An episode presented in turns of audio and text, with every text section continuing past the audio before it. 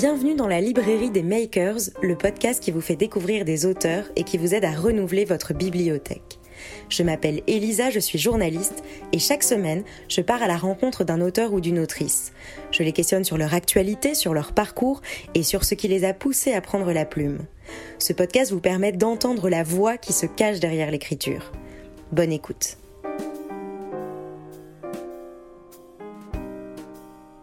Bonjour Pierre Kroll. Bonjour. Bienvenue dans la librairie des makers, je suis ravie de vous recevoir.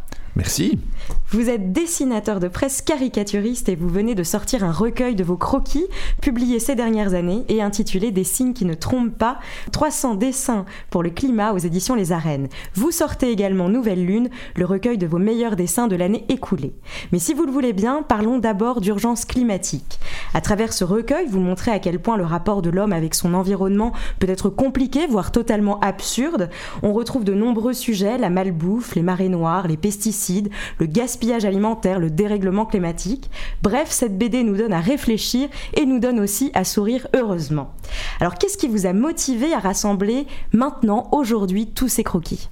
Alors, euh, bah, évidemment, on parle beaucoup de l'environnement et à l'actualité, pour l'instant la COP25, etc. Il faut pas croire, et je dis pas ça comme une espèce de, d'excuse hypocrite, que c'est dans un but commercial, parce qu'on parle beaucoup de ça, eh ben, je vais sortir un livre là-dessus. C'est pas vraiment ça. J'ai un éditeur euh, français, maintenant, les éditions des Arènes, et je suis pas très connu en France. Mais moi, j'ai déjà, on en parlera avec mon autre livre, puisque c'est son 25e, 25e édition, j'ai déjà, quoi, 30 euh, ans de métier, quoi. Bon. Et, Un petit peu de bouteille. Et mon éditeur aime bien, depuis 2-3 ans, avoir comme démarche, tiens, ce dessinateur, donc aux Français là, il s'adresse aux Français, ce dessinateur belge qui produit beaucoup, qui est très connu en Belgique, n'est pas connu en France. En fait, il a déjà fait beaucoup de choses sur des tas de choses. Si on regarde ça avec un certain regard, pas pour se servir de vieux trucs, hein, mais avec un certain regard, ça peut être instructif. L'année dernière, j'ai sorti un livre qui s'appelait Les Français vus par un Belge. Le principe était de dire, moi, je dessine sur l'actualité française euh, parce que ce sont des voisins, quoi, parce que Belgique, on parle souvent quand même de Macron maintenant et avant de, de, de Chirac de, François Hollande, de Mitterrand, de Sarkozy, tout ça. Donc on a réuni tout ça et ça donne aux Français un miroir inattendu pour eux de comment un Belge les regarde depuis 30 euh, ans. Alors c'est la même chose sur l'environnement. Et quand ils ont appris, les, mes éditeurs français, qu'en fait, moi j'ai étudié l'architecture, à la Cambre, ici à Bruxelles. Les sciences de l'environnement aussi. Et puis les sciences de l'environnement. J'ai un diplôme de licencié en sciences de l'environnement de l'Université de Liège. On était, je crois, trois à faire ce genre d'études compliqué, hein euh, parce que je voulais, on commençait à parler beaucoup d'écologie, et les premiers écologistes politiques, on va dire, les premiers élus euh, du parti écolo, etc., arrivaient, et moi je voulais savoir ce qu'était l'écologie scientifique. Donc je me suis tapé ces études passionnantes, mais qui m'ont servi absolument à rien. Et après, parce qu'après je me suis dirigé vers le dessin de presse et donc j'ai dessiné pas mal de choses qui sont liées à l'environnement parce que c'était une préoccupation pour moi et surtout parce que tout simplement l'environnement arrive très souvent dans l'actualité par des accidents. À l'époque c'était les marées noires, euh, par des préoccupations générales, les pluies acides, etc. et maintenant le climat. Justement, et quand on va chercher tout ça, eh bien ça donne une, image de, de la façon dont on en parle et donc de ce qui s'est passé en 30 ans justement 30 ans, donc c'est quand même un prisme assez, euh, assez énorme, assez long. Comment est-ce que ça a évolué? Comment est-ce que ben, votre traitement aussi de ce sujet a évolué? Ben, la, la planète, pas bien. Hein on peut, maintenant, on peut le comprendre. Euh, ça n'a pas bien évolué. Et c'est ça qui est amusant si on veut. Enfin, euh, l'humour permet de dire des choses graves, quoi. On va dire aussi de s'apercevoir que sur certaines choses, on, le dit depuis ce temps-là. Je prends un exemple très facile, les, plastiques, les bouteilles en plastique. Au début des années 80, on disait déjà, certains disaient déjà, mais attention, on produit beaucoup trop de plastique, qu'est-ce que ça va devenir tout ça dans les océans, etc., etc. Mais on n'a fait que décupler ça depuis. On n'a absolument pas freiné la chose. Or, il y avait des gens qui criaient déjà, il faudrait freiner. Maintenant, j'ai fait l'expérience l'autre jour par hasard, vous rentrez dans un magasin de jouets, si on doit abandonner le plastique, vous pouvez fermer le magasin, hein. à part des caplas, des petites tuiles en bois, il n'y a plus rien qui n'est pas en plastique. Et, tout ça se retrouve dans les océans, vous connaissez ça. Donc voilà, ça c'est assez simple. Par rapport à d'autres euh, aspects des problèmes environnementaux, on s'aperçoit qu'on parlait des choses quand elles étaient accidentelles. Une marée noire, c'est un pétrolier qui casse en mer, et bon, ça fait euh, plein de pétrole partout. Mais s'il n'avait pas cassé, on pense que tout va bien. Maintenant, c'est pas la même chose. Le, problème du CO2, par exemple, c'est pas un accident on produit du CO2 tout le temps dans ce qu'on fait, naturellement, enfin, avec les voitures, avec les. etc. Et donc, Là, c'est pas un problème accidentel, il faut prendre le problème à la base. C'est notre euh, manière de consommer, de produire, etc., qui est à remettre en cause. Et troisième exemple, peut-être, les solutions apportées. Là aussi, on n'a pas avancé. Vous savez, moi, j'ai travaillé un peu comme euh, urbaniste euh, dans ma ville, qui est Liège, qui n'est pas une très grande ville, mais pas une petite. Vous savez qu'au début des années 80, la politique en matière de vélo, c'était pas de ne pas s'en occuper. On pourrait croire, hein, on s'occupait pas beaucoup du vélo à l'époque. Non, non. Les, chefs de la police me disaient il faut dissuader les gens de faire du vélo. Parce que c'est dangereux de faire du vélo en ville. Ils vont se faire renverser, ils vont, se casser une jambe. Il faut pas faire du vélo. Il faut, il faut, faut que les gens abandonnent les, les quelques-uns qui le faisaient encore. Vous voyez d'où on vient? Qui est-ce qui dirait maintenant à Bruxelles quelque chose contre le vélo? Tout à fait. Voilà. Alors ce titre, Des signes qui ne trompent pas, pourquoi? Quel message vous souhaitez vraiment faire passer à travers ce titre? Alors c'est marrant parce que c'est pas fréquent. Le titre, il vient simplement du titre d'un petit dessin. C'est-à-dire que lors d'un des débats que j'illustre à la télévision, euh, à la RTBF, j'avais fait un dessin un peu facile. Je dois pas avoir le seul à penser à ça. Des pingouins sur une banquise qui ont déjà mis des maillots de bain et des lunettes de soleil, quoi, parce que ça se réchauffe tellement que voilà, ils ressemblent à des estivants. Et avec un titre, il y a des signes qui ne trompent pas si les pingouins se mettent à mettre des maillots à fleurs, c'est que ça va mal. Voilà. Et je me dis, ce titre, finalement, euh, résumerait bien une compilation de toutes sortes de dessins où on peut aller trouver des raisons. Donc, disons, le, le climato-sceptique pur, celui qui croit encore que c'est pas grave tout ce qui se passe, ben, qui regarde bien, il y a des signes qui ne trompent pas. C'est un peu grave. Très bien. Alors, est-ce qu'au fond, vous êtes un peu militant écologiste ou pas du tout? Ben, militant, pas tellement, j'ai pas la, mentalité d'un militant, et le travail est celui d'un dessinateur. C'est aussi d'un dessinateur de presse, donc qui voit les choses venir par mhm. l'actualité et qui en parle pour ça. Donc je ne suis pas militant de tout ce dont je parle dans mes dessins de presse. Hein. En politique, vous pouvez chercher ma couleur politique, vous la trouverez sans doute pas facilement, euh, si elle existe d'ailleurs. Mais, en... Mais par contre, le... lorsqu'on dessine ce qu'on ce qu'on comprend d'important, quelque part, on milite pour au moins qu'on prête de l'attention aux choses importantes. C'est au moins ça. Donc oui, c'est un livre militant pour, euh, pour, le, pour que l'on fasse quelque chose pour le climat. Je fais partie de ceux qui disent, qui demandent que l'on fasse quelque chose. Mais à ma manière, c'est-à-dire avec un certain humour, sans Justement, c'est quoi votre manière? Eh bien, C'est quoi la manière Kroll? En l'occurrence, ici, c'est pour ça que je citais ce, grand philosophe Michel Serres, avec qui j'ai eu un petit échange de courrier. J'aurais voulu qu'il fasse ma préface, mais il avait 88 ans et, il doit être mort en lisant ma lettre. C'est un peu dommage, à cause de mes fautes d'orthographe, me dit mon assistante. Mais soit parce que lui disait, à propos de l'environnement, il était très sensible à ça, il ne faut pas en parler en tout cas pas uniquement de manière catastrophiste, parce que sinon on fera, on fera rien, on va avoir peur. J'ajoute de manière culpabilisante. Si moi je me moque de moi en me disant, je suis quand même con d'acheter des fraises en hiver maintenant parce qu'elles sont venues en avion, et puis là, moi je suis gêné de prendre l'avion, mais je prends des fraises qui en viennent. Bon, ben, vous allez rire parce que vous allez vous permettre de rire de moi, puisque je le fais moi-même. Puis vous allez vous dire, ben, moi aussi j'ai mangé hier euh, des cacahuètes. Euh, bon. Et, et vous voyez, l'humour permet de, de, de, prendre la leçon à 100%, mais pas comme si je vous la tapais dans la gueule en vous, en vous disant ce que vous faites, c'est moche, arrêtez de faire ça, etc. C'est un peu ma petite différence, si vous voulez, avec Greta Thunberg pour la citer, par exemple. Je comprends que des gens la trouvent quand même fort agaçante et fort euh, violente dans ses propos et culpabilisatrice, quoi.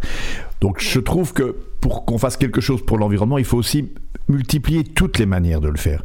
Les politiques ont un rôle à jouer par les décisions qu'ils prennent, le citoyen par les achats qu'il fait, ben, l'humoriste par la façon dont il, dont il traite les choses.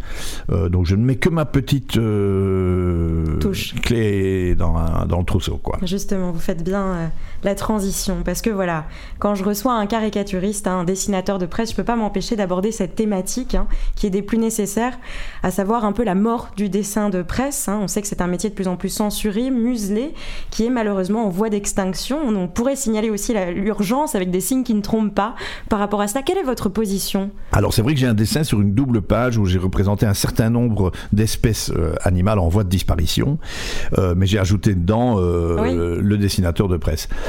Bah, mais ça, c'est un très long débat. Je suis déjà très long dans mes réponses, alors je, risquerais de, faire une vraie conférence là-dessus parce que le métier est menacé, en, en tout cas dans sa forme. Il y aura peut-être plus de dessinateurs de presse demain, alors que le métier, comme je le définis, aura disparu.